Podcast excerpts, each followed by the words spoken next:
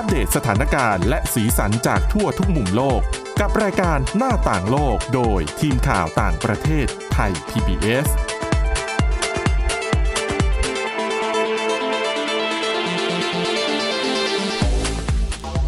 สวัสดีค่ะคุณผู้ฟังนี่คือรายการหน้าต่างโลกค่ะ ก็กลับมาพบกับเราเป็นประจำทุกวันนะคะ ตั้งแต่วันจันทร์ถึงวันศุกร์ ก็จะอัดแน่นไปด้วยเรื่องราวข่าวสารในต่างประเทศที่น่าสนใจค่ะสำหรับวันนี้นะคะพบกับคุณชลันทรโยธาสมุทรและดิฉันสวรักษ์จากวิวัฒนาคุณค่ะ สวัสดีค่ะค่ะอะเดี๋ยววันนี้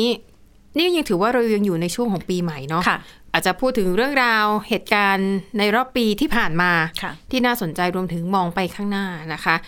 เหตุการณ์หนึ่งเนี่ยที่มันเกิดขึ้นมาน่าน่าจะสองปีแล้วก็ค่ะนั่นก็คือการทำรัฐประหารในเมียนมาค่ะนะคะ เท่าที่ดูแล้วตอนนี้ก็รู้สึกเหมือนว่าสถานการณ์มันก็ไม่ได้มีขึ้นนะ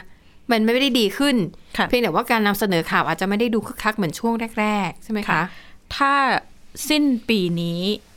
สิ้นปีก็เกือบสองเกืพันอบจะห้าร้อยค่ะ สิ้นปี2565เนี่ยค่ะก็เกือบจะสองปีอืมสถานการณ์รัฐประหารเมียนมานะคะค่ะ จากการติดตามสื่อก็รายงานน้อยลงเนาะคนก็อาจจะเห็นว่าเอ๊ะไม่มีการประท้วงและปรับปรามบนท้องถนนอย่าง เมื่อค่ะปีก่อนหน้าเนี้ยไม่มีแล้วที่จะคนออกมาประท้วงแล้วมีการใช้ปืนใช้อะไรยิงบนท้องถนนเนี่ย ไม่เห็นค่ะแต่ว่าไม่ได้หมายถึงว่าความรุนแรงน้อยลงไปในสถานการณ์หนึ่งอืมปีที่ผ่านมาของเมียนมานะคะค่ะตัวเลขผู้เสียชีวิตเนี่ยตั้งแต่รัฐประหารเมื่อ 1 กุมภาพันธ์ 2021 เนี่ยก็ค่ะมีผู้ถูกสังหารไปอันนี้ตัวเลขของ หน่วยงานภาคประชาสังคมเมียนมานะคะ 2,669 คน ในจำนวนนี้เนี่ยไม่นับการเสียชีวิตของทหารกองกำลังพลเมียนมานะคะค่ะแต่ว่าถ้าดูแบ่งเป็นปีเนี่ย อันนี้คือตัวเลข 2 ปี แต่ถ้าแบ่งเป็นปีจริงเนี่ย ตัวเลขไม่ได้ต่างกันมากค่ะแม้ว่าเราจะไม่เห็นข่าวกองทัพไปยิงไปสังหารอืมใหญ่ ๆ เนี่ย แต่ว่ารูปแบบการประทะการปราบปรามเนี่ยมันเปลี่ยนไปค่ะค่ะจากการ ที่เมื่อก่อนเราเห็นภาพแบบเข้าไปบุกบ้านเข้าไปเออหรือว่าสลายการชุมนุมอืมต่างๆเนี่ย ตอนเนี้ยมันจะเป็นลักษณะการสังหารหมู่ การใช้อาวุธสงครามเข้าไปถล่มในพื้นที่ที่เชื่อว่าเป็นพื้นที่ของกองกำลังป้องกันตนเอง กองกำลังชนกลุ่มน้อยต่างๆ รวมไปถึงด้านกองทัพภาคประชาชนเองก็ใช้รูปแบบสงครามกลองโจร วางระเบิด โดรนต่างๆ เข้าไปยิงเข้าไปทำ ลายสถานที่สถานีตำรวจเผาต่างค่ะๆก็เห็นการตอบโต้กันอย่างรุนแรงอืมของทั้งสองฝ่ายนะคะ สถานการณ์ในปี 2022 ที่ผ่านมาเนี่ย เหตุสังหารหมู่ หลาย ๆ แห่งเกิดขึ้นโดยเฉพาะในพื้นที่ชายแดนพื้นที่ของใกล้ๆกับชนกลุ่มน้อย เพราะว่ามันจะเป็นพื้นที่ที่กองกำลังประชาชนเนี่ยเข้าไปฝึกเข้าไปฝึกกองกำลังอยู่ เพราะฉะนั้นก็จะเป็นเป้าหมายหลักๆ ที่กองทัพเมียนมาตั้งเป้านะคะหนึ่งในเกิดเหตุหลาย ๆ อย่างก็มีการสรุปรวมเหตุสังหารหมู่ที่เกิดขึ้นในปี 2022 เนี่ยหนึ่งในนั้นคือการสังหารที่คินอูนะคะ มีรายงานว่ากองกำลังพิทักษ์ประชาชน 11 นายเนี่ย แล้วก็พลเรือน 3 คนถูกยิงเสียชีวิตโดยกองทัพเมียนมาหลังเข้าไปบุกหมู่บ้าน แดนตอจีในคินยูทาวชิปนะคะก็เป็นในพื้นที่ของสักไงเมื่อ 10 มีนาคม แล้วจากนั้นก็มีรายงานการสังหารหมู่ รูปแบบใกล้ๆเคียงกันเนี่ยค่ะเกิดขึ้น เยอะมากไม่ว่าจะเป็นการสังหารหมู่ 29 คนที่หมู่บ้านเยอู เมื่อ 11 พฤศจิกายนนะคะก็ทหารเมียนมาร่วม 200 นายเนี่ยเข้าไปบุกจับกลุ่มในหมู่บ้านมอนเตปินที่เยอูทาวชิปนะคะพื้นที่สักไงเหมือนกัน จับกลุ่มชาวบ้านร้อยคน แม้จะปล่อยตัวผู้หญิงเด็ก แล้วก็ผู้ชายบางส่วนประมาณ 60 คน แต่ว่าอย่างน้อย 29 คนที่ถูกจับกลุ่มก็ถูกสังหารอืมรวมไปถึงอีกกรณีหนึ่งกรณีนี้หลาย ๆ คนอาจจะได้ยิน เพราะว่าใกล้กับพื้นที่ชายแดนเราก็คือ กรณีสังหารที่โรงเรียนเตปายินนะคะ หรือว่าตาปายินเนี่ยในพื้นที่ซักไงเหมือนกันก็เหตุการณ์นี้เกิดขึ้นเมื่อวันที่ 16 กันยายน กองทัพเมียนมาโจมตีด้วยเครื่องบินรบนะคะ ไปที่เมืองดาปายินเนี่ยพื้นที่สะกายเหมือนกัน โดยยิงถล่มในพื้นที่โดยอ้างว่า อันนี้ก็คือเป็นการใช้เฮลิคอปเตอร์นะคะ MI 35เนี่ยยิงถล่มโรงเรียน โดยระบุว่า ตั้งเป้ายึดพื้นที่ของกองกำลังปกครองตนเอง แต่ว่ามันเป็นการพอยิงเข้าไปเนี่ย มันไปโดนโรงเรียนที่มีนักเรียน 200 คนค่ะกำลังเรียนอยู่นะคะ หลังจากยิงถล่มเนี่ยก็เป็นการเดินเท้าบุกเข้าไปโดยกองกำลังทหารเอ่อจากสถานการณ์ดังกล่าวเนี่ยก็มีผู้เสียชีวิต 13 คน 11 คนเป็นเด็กบาดเจ็บ 17 คนนะคะ โดยค่ะเหตุการณ์เนี้ย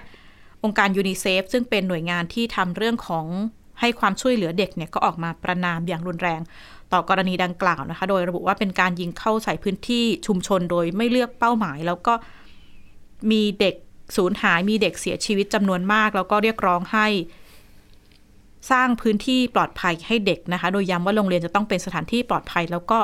ไม่ตกเป็นเป้าโจมตี ไม่ว่ากรณีใดก็ตามค่ะอีกเหตุการณ์หนึ่งที่หลาย ๆ คนอาจจะได้ยินก็คือ เหตุระเบิดถล่มระเบิดพื้นที่จัดคอนเสิร์ตครบรอบ 62 ปี การก่อตั้งกองกำลังชนกลุ่มน้อย โดยเอ่อกองกำลังชนกลุ่มน้อย องค์การเอกราชคชิน หรือว่า KIO เนี่ยนะคะ กลุ่มเนี้ยเป็นกลุ่มการเมืองค่ะของกลุ่มคาชินเขาเขาจะมีกลุ่มการเมืองกับกลุ่มทหารอืมเอ่อวันนั้นเนี่ยเป็นการครบรอบ 62 ปีเนาะของฝ้ากกลุ่มการเมืองเขาก็จัดมีคอนเสิร์ตอะไรกันแต่ว่าเอ่อก็มีกองกำลังของเมียนมาเนี่ยเข้าไปใช้เครื่องบินลบนะคะค่ะยิงโจมตีเข้าไปในหมู่บ้านที่กำลังจัดคอนเสิร์ตกันอยู่ มีผู้เสียชีวิต 75 คนนะคะ แล้วก็บาดเจ็บจำนวนมาก โดยจำนวนนี้เนี่ยเป็นทั้งประชาชนนักดนตรีที่ขึ้นไปแสดงเสียชีวิต ซึ่งเหตุการณ์ดังกล่าวเนี่ยกองทัพเมียนมาปฏิเสธนะคะว่าไม่ใช่เป็นการมุ่งเป้าสังหารพลเรือน เพราะว่าเป็นการที่พุ่งเป้าโจมตีสำนักงานใหญ่ของกองพลที่ 9 ของกองกำลังอิสรภาพคาชิน แต่ผลที่ออกมาภาพที่สื่อมา ก็เห็นชัดนะคะว่ามีนักดนตรีมีประชาชนที่ ร่วมสังสรรค์งานคอนเสิร์ตนั้นเนี่ยจำนวนมากก็เสียชีวิตทำให้หน่วยงานระหว่างประเทศเองก็ออกมาประนามถึงกับเรียกเหตุการณ์นี้ว่าเป็นการก่ออาชญากรรมสงครามนะคะค่ะอีกด้านอย่างที่ดิฉันได้เกริ่นไปก่อนหน้านี้ ตัวเลขการเสียชีวิต 2,000 กว่าคนเนี่ยก็เป็นตัวเลขที่เก็บโดยภาคประชาชน เป็นจำนวนผู้เสียชีวิตพลเรือน แต่ว่าภาคของเออกองทัพเมียนมาก็สูญเสียกำลังพลไปไม่น้อยนะคะ เพราะว่า ตลอดช่วงปีที่ผ่านมาเนี่ย กองกำลังพิทักษ์ประชาชนหรือว่าที่เขาจะเรียกว่า PDF เนี่ยอืมก็ใช้รูปแบบกองโจรไปวางระเบิด รถซุ่มยิงเข้าไปโจมตีกองกำลังเมียนมาอย่างต่อเนื่องตลอดทั้งปีนะคะ ไม่ว่าจะเป็นการรายงานทหารเมียนมา 40 นายเนี่ย ถูกสังหารโดยกองกำลัง PDF ระหว่างวันที่ 12 ถึง 14 กุมภาพันธ์นะคะ แล้วก็ การประทะกันในพื้นที่ต่างๆ แม้แต่ข้อมูลของหน่วยงานที่ใกล้ชิดกับกองทัพเมียนมาเนี่ยก็ระบุว่าช่วงหนึ่งเนี่ยช่วงเฉพาะเดือนกุมภาพันธ์เนี่ยมีกองกำลังคนที่แต่งตั้งโดยกองทัพเมียนมาเนี่ยอาจจะเป็นกองกำลังภาคประชาชนของกองทัพเองก็ตามเนี่ยเกือบ 400 คนก็ถูกสังหารนะคะ ขณะที่รัฐมนตรีกลาโหมของ NUG ก็คือ รัฐบาลเงาของเมียนมาเนี่ยออกมาค่ะประกาศ อันนี้ก็ต้องย้ำว่าเป็นตัวเลขของ NUG ที่ออกมาระบุว่า ตั้งแต่ต้นปีถึงกันยายนเนี่ยเขาก็ระบุว่ากองทัพเมียนมาเสียชีวิตไปด้วยการปฏิบัติการของ PDF เนี่ย มากกว่าสองหมื่นนายนะคะโอ้ก็เยอะเหมือนกันนะคะ ซึ่งตัวเลขเนี้ยทางกองทัพเมียนมาก็ปฏิเสธไม่ได้ยืนยันหรอกปฏิเสธอืมแน่นอนว่าไม่ได้มีการเสียกำลังพลมากมายขนาดมากนั้มายนขนาดนั้น แต่ว่าอีกด้านเราก็จะได้เห็นภาพ ที่ทางกองกำลังป้องกันตนเองของเมียนมาเนี่ย ออกมาเผยเป็นคลิปต่าง ๆ ซึ่งค่ะหลาย ๆ หน่วยงานอืมหลาย ๆ สื่อสำนักก็พยายามติดตาม ถึงที่มาเหล่านี้ แต่ก็ปฏิเสธไม่ได้ค่ะว่า ในช่วงตลอดปีสองปีที่ผ่านมาเนี่ยค่ะกองทัพเมียนมาได้รับผลกระทบค่อนข้างเยอะอืมสูญเสียกองกำลังพลก็ไม่น้อยนะคะ ขณะที่กลับมาดูที่นอกจากการประทะกันเนี่ย กองทัพเมียนมาเองก็ใช้วิธี สร้างความหวาดกลัวอืมให้กับผู้ที่จะออกมาต่อต้านกองทัพนะคะ โดยหนึ่งในเอ่อเหตุการณ์ที่เกิดขึ้นก็คือการนำโทษประหารค่ะกลับมาใช้กับนักโทษการเมืองนะคะ ที่เป็นข่าวแล้วเป็นที่ได้ติดตามเนี่ยก็ช่วงกรกฎาคมที่ผ่านมาอืมมีคำสั่งประหาร คือก่อนหน้าเนี้ยนักโทษการเมืองสี่คนเนี้ก็ยัง เอ๊ะ ถูกประหารหรือเปล่า เจ้าหน้าที่ทางด้านหน่วยงานสิทธิมนุษยชนก็ติดตามข่าวมาตลอดค่ะเหมือนจะมีประกาศไม่ประกาศ แต่ว่าทันทีทันใดเนี่ยสักประมาณช่วงกลางเดือนกรกฎาคมนะคะนักโทษการเมืองสี่คน ก็ถูกประหารแล้วเสร็จแล้วก็ค่อยมาเอ่อกองทัพก็ค่อยมาเผยแพร่เมื่ออมไม่กี่วันหลังจากที่ประหารชีวิตไปเรียบร้อยประหารแล้วชีวิตแล้วสี่คนนั้นก็คือหนึ่งคนแรกนะคะ จอมินยู หรือว่าโกจิมมี่ คนนี้เนี่ยเป็นนักเคลื่อนไหวเรียกร้องประชาธิปไตยคนสำคัญเลยในช่วง 1988 หรือว่าที่หลาย ๆ คนรู้จักว่าแปดแปดแปดแปด88 ค่ะ คนหลังเขาแล้วเขาก็มามีส่วนในการเรียกร้องเคลื่อนไหวอือฮึค่ะในช่วงหลังรัฐประหารครั้งนี้เหมือนกันนะคะ ถูกจับกลุ่มเมื่อเดือนตุลาคมปี 2021 ข้อหาปลุกระดมแล้วก็มีส่วนในการก่อการร้ายถูกประหารไปเมื่อกรกฎาคมนะคะค่ะอีกคนหนึ่งคือเพียวเซยาตอ คนนี้เป็นนักร้องฮิปฮอปเขาผันตัวสู่การเมืองในฐานะเอ่อ สสของพรรค NLD นะคะ แล้วก็ถูกจับกลุ่มตัวเมื่อปลายปี 2021อืมแล้วก็ถูกตัดสินประหารชีวิตในช่วงเวลาเดียวกัน ส่วนอีกสองคนก็คือลาโมอ่องและอ่องตูราซอนะคะ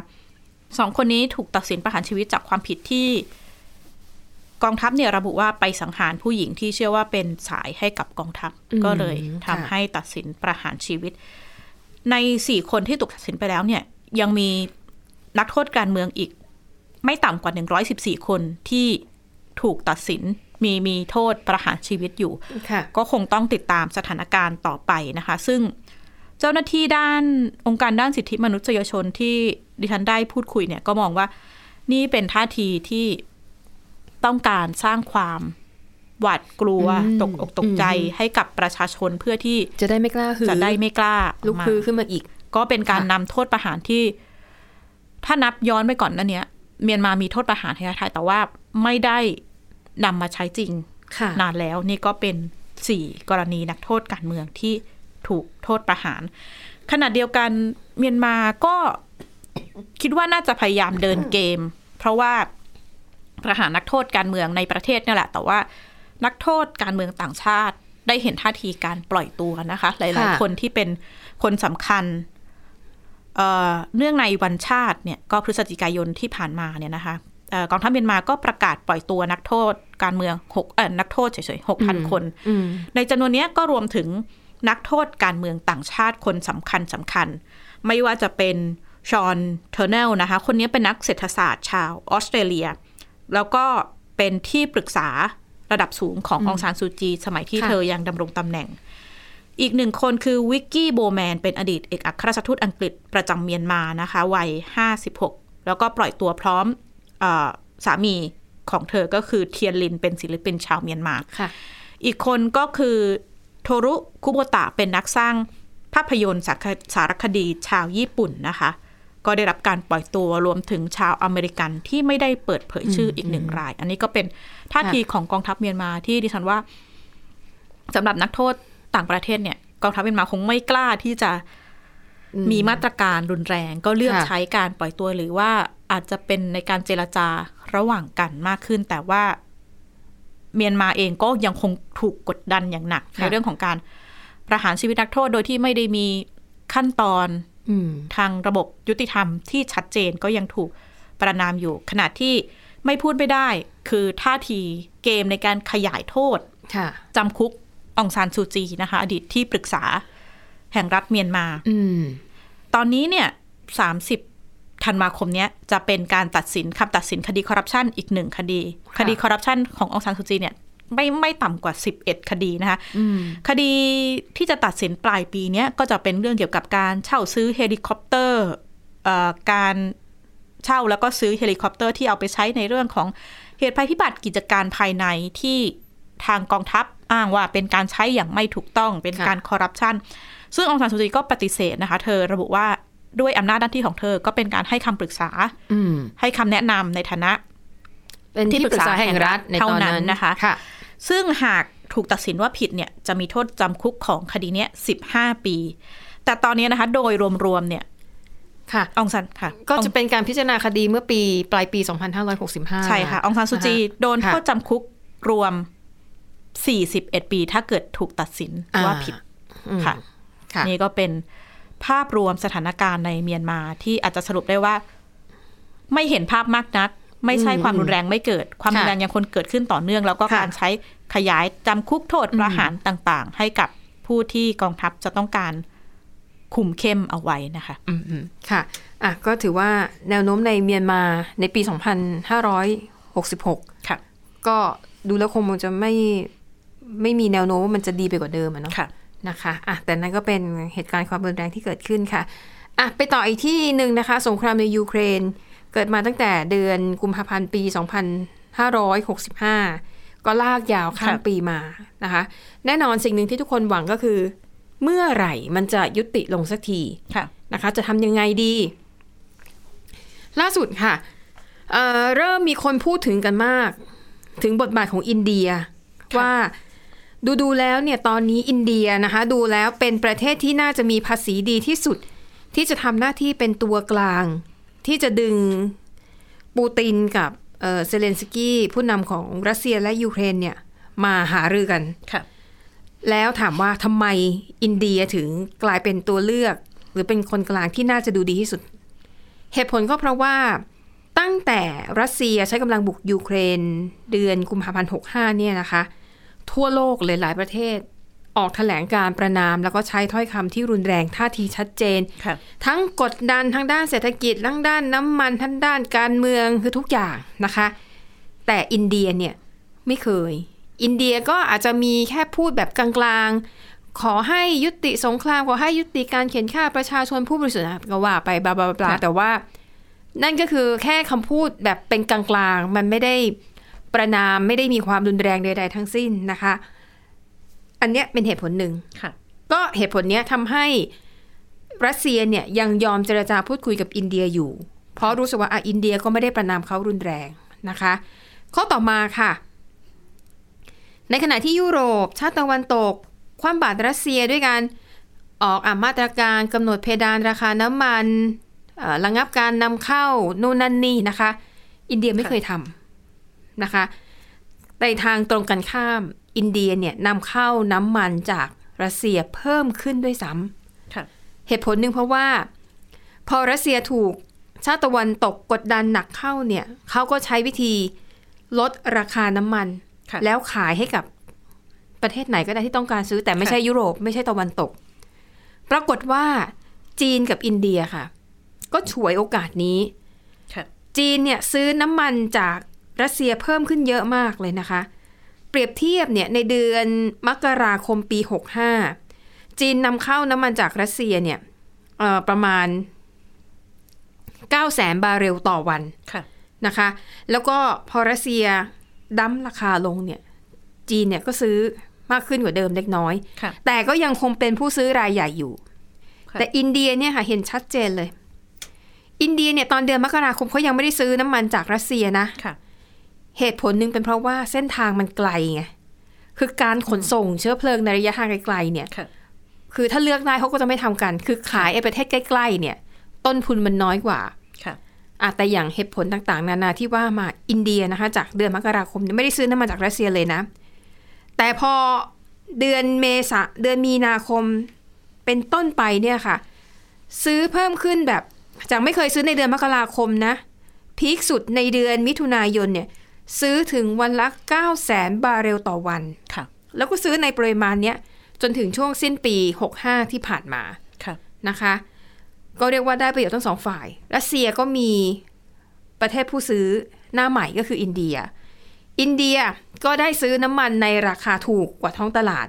ค่ะอืมนะคะ อันนี้เป็นเหตุผลทางด้านการค้าและเศรษฐกิจนะ ก็ทำให้ตอนนี้นะคะ รัสเซียเนี่ยแซงอิรัก แซงซาอุดิอาระเบีย กลายมาเป็นประเทศที่ส่ง กลายเป็นประเทศที่อินเดียนำเข้าน้ำมันมากที่สุดค่ะ สถิติในเดือนตุลาคมปี 65 นะคะ อินเดียเนี่ยนำเข้าน้ำมันจากรัสเซียคิดเป็น 22%ของการนำเข้าทั้งหมด ก็คือค่ะมากกว่าหนึ่งในห้าค่ะพอๆกับการนำเข้าน้ำมันจากอิรักนะคะ เท่านั้นยังไม่พอค่ะ ผู้นำทั้งสองประเทศนะ ปูตินกับ โดเรนทาโมดีเนี่ยเขาก็มีการพูดคุยกันว่าจะพัฒนาการค้าความสัมพันธ์ระหว่างกันค่ะการค้าการลงทุน เขาบอกถ้าหากนับตั้งแต่ปี 2017 จนถึงปี 2022ช่วงต้นต้นๆปีนะคะ มูลค่าการค้าการลงทุนของทั้งสองประเทศมันเฉลี่ยอยู่ประมาณ 1 0,000 ล้านดอลลาร์สหรัฐต่อปีเท่านั้นเอง แต่เขาคาดกันว่าปี 2022 ต่อเนื่องกับปี 2023 เนี่ย จากซื้อขายกันปีละหมื่นล้านเนี่ยค่ะ อาจจะเพิ่มขึ้นมาเป็นสามหมื่นสามหมื่นล้านดอลลาร์สหรัฐนะคะ ด้วยปัจจัยเหล่านี้อะหนึ่งอินเดียไม่เคยประนามรัสเซียรุนแรงสองกลายเป็นประเทศคู่ค้าน้ำมันสำคัญค่ะเตรียมจะพัฒนาการค้าการลงทุนระหว่างการเพิ่มขึ้นอีกสองสามเท่าตัวเขาบอกว่าสิ่งเหล่านี้มันทำให้รัสเซียเนี่ย อาจจะยอมฟังค่ะอินเดียมากขึ้นคือพูดจาอะไรมันง่ายขึ้นนะคะ ทีนี้ในแง่ของยูเครนกับชาติตะวันตก อินเดียก็เข้าได้อีกค่ะเอ่ออย่างช่วงเดือนธันวาคมที่ผ่านมาค่ะเอ่อเซเลนสกี้เนี่ย ผู้นำยูเครนโทรคุยกับโมดีนะค่ะเอ่อตอนแรกที่โทรไปบอกว่า อ๋อ โทรไปแสดงความยินดี เพราะว่าอินเดียจะเป็นเจ้าภาพจัดการประชุม G20 ปี 66 ตลอดทั้งปีค่ะ แล้วก็ตบท้ายย้ำไปอีกหน่อยว่าเนี่ยอินเดียเนี่ยเขาเรียกว่ามี peace formula ก็คือสูตรแห่งสันติภาพค่ะก็คืออยากจะให้อ่ารัสเซียถอนกำลังออกจากยูเครนแล้วก็จะได้หาทางกันเพื่อยุติสงคราม ขอให้โมดีเนี่ยในฐานะเจ้าภาพ G20 ช่วยผลักดันวาระนี้ ให้ที่ประชุมยอมรับ มันก็จะได้ขยับขับเคลื่อนอะไรกันได้ง่ายหน่อยค่ะนะคะ ซึ่งโมดีก็ตอบก็ตอบแบบมาตรฐานของนักการเมืองอะอินเดียก็ต้องการให้สงครามนั้นยุติลงค่ะ อยากให้ทุกฝ่ายหันมาเจรจาด้วยวิถีทางการทูตเพื่อที่จะได้มาหาข้อมาหาข้อสรุปร่วมกันอะก็ก็ว่าไปนะคะ แต่เขามองว่าอินเดียเนี่ยถ้าเอาดีๆนะ ถ้าทำได้สำเร็จเนี่ยค่ะจะได้รับเสียงชื่นชมอย่างมากค่ะเพราะว่าตัวเองเนี่ยสถานะตัวเองวางตัวเป็นกลางมาตลอดได้อยู่แล้ว แถมมีฐานะเจ้าภาพ G20 ค่ะมันไม่มีอะไรเหมาะไปกว่านี้แล้ว แล้วเขาบอกว่าในปี 66 เนี่ยนะคะ การประชุม G20 มันจะมีหลายระดับ มีระดับเจ้าหน้าที่ระดับเจ้าหน้าที่อาวุโสนู่นนั่นนี่รวมๆแล้วเนี่ยมากกว่า 200 ครั้งอืมดังนั้นถ้าเกิดจังหวะไหน โมดีเห็นว่า เออน่าจะดึงตัวแทนรัสเซียกับยูเครนมาคุยกันค่ะก็ใส่วาระเรื่องยุติสงคราม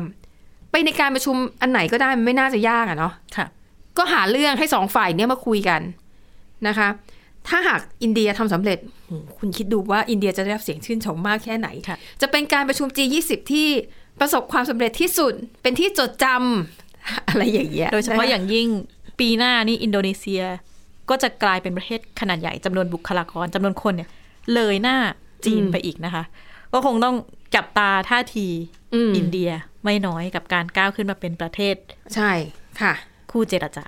แล้วจะบอกว่าจริง ๆ แล้วไอ้บทบาทเป็นคนกลางของอินเดียเนี่ยค่ะไม่ใช่เรื่องใหม่นะค่ะเขาบอกว่าหากย้อนไปดูนะคะ ในยุคสงครามเย็นน่ะอะช่วงนั้นก็จะมี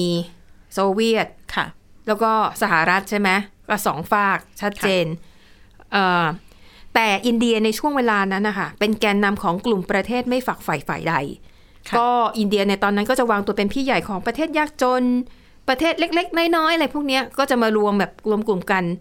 นะคะเขาบอกว่าเนี่ยมันสอให้เห็นแล้วว่าอินเดียเนี่ยเขาเขาถนัดทางนี้ค่ะ เป็นตัวกลางเป็นตัวไก่เกลี่ย ซึ่งเราทุกคนนะ ก็อยากให้มันสำเร็จ สงครามมันจบจบๆสักทีเถอะใครก็ได้ถ้ามาเป็นตัวกลางแล้วมันสำเร็จน่ะค่ะ ช่วยกันดีกว่านะคะค่ะอะแล้วทั้งหมดนี้ก็คือเรื่องราวในรายการหน้าต่างโลกขอบคุณสำหรับการติดตามค่ะ วันนี้หมดเวลาแล้วพบกันใหม่ในตอนหน้า สวัสดีค่ะ สวัสดีค่ะ Thai PBS podcast. View the world via The Voice.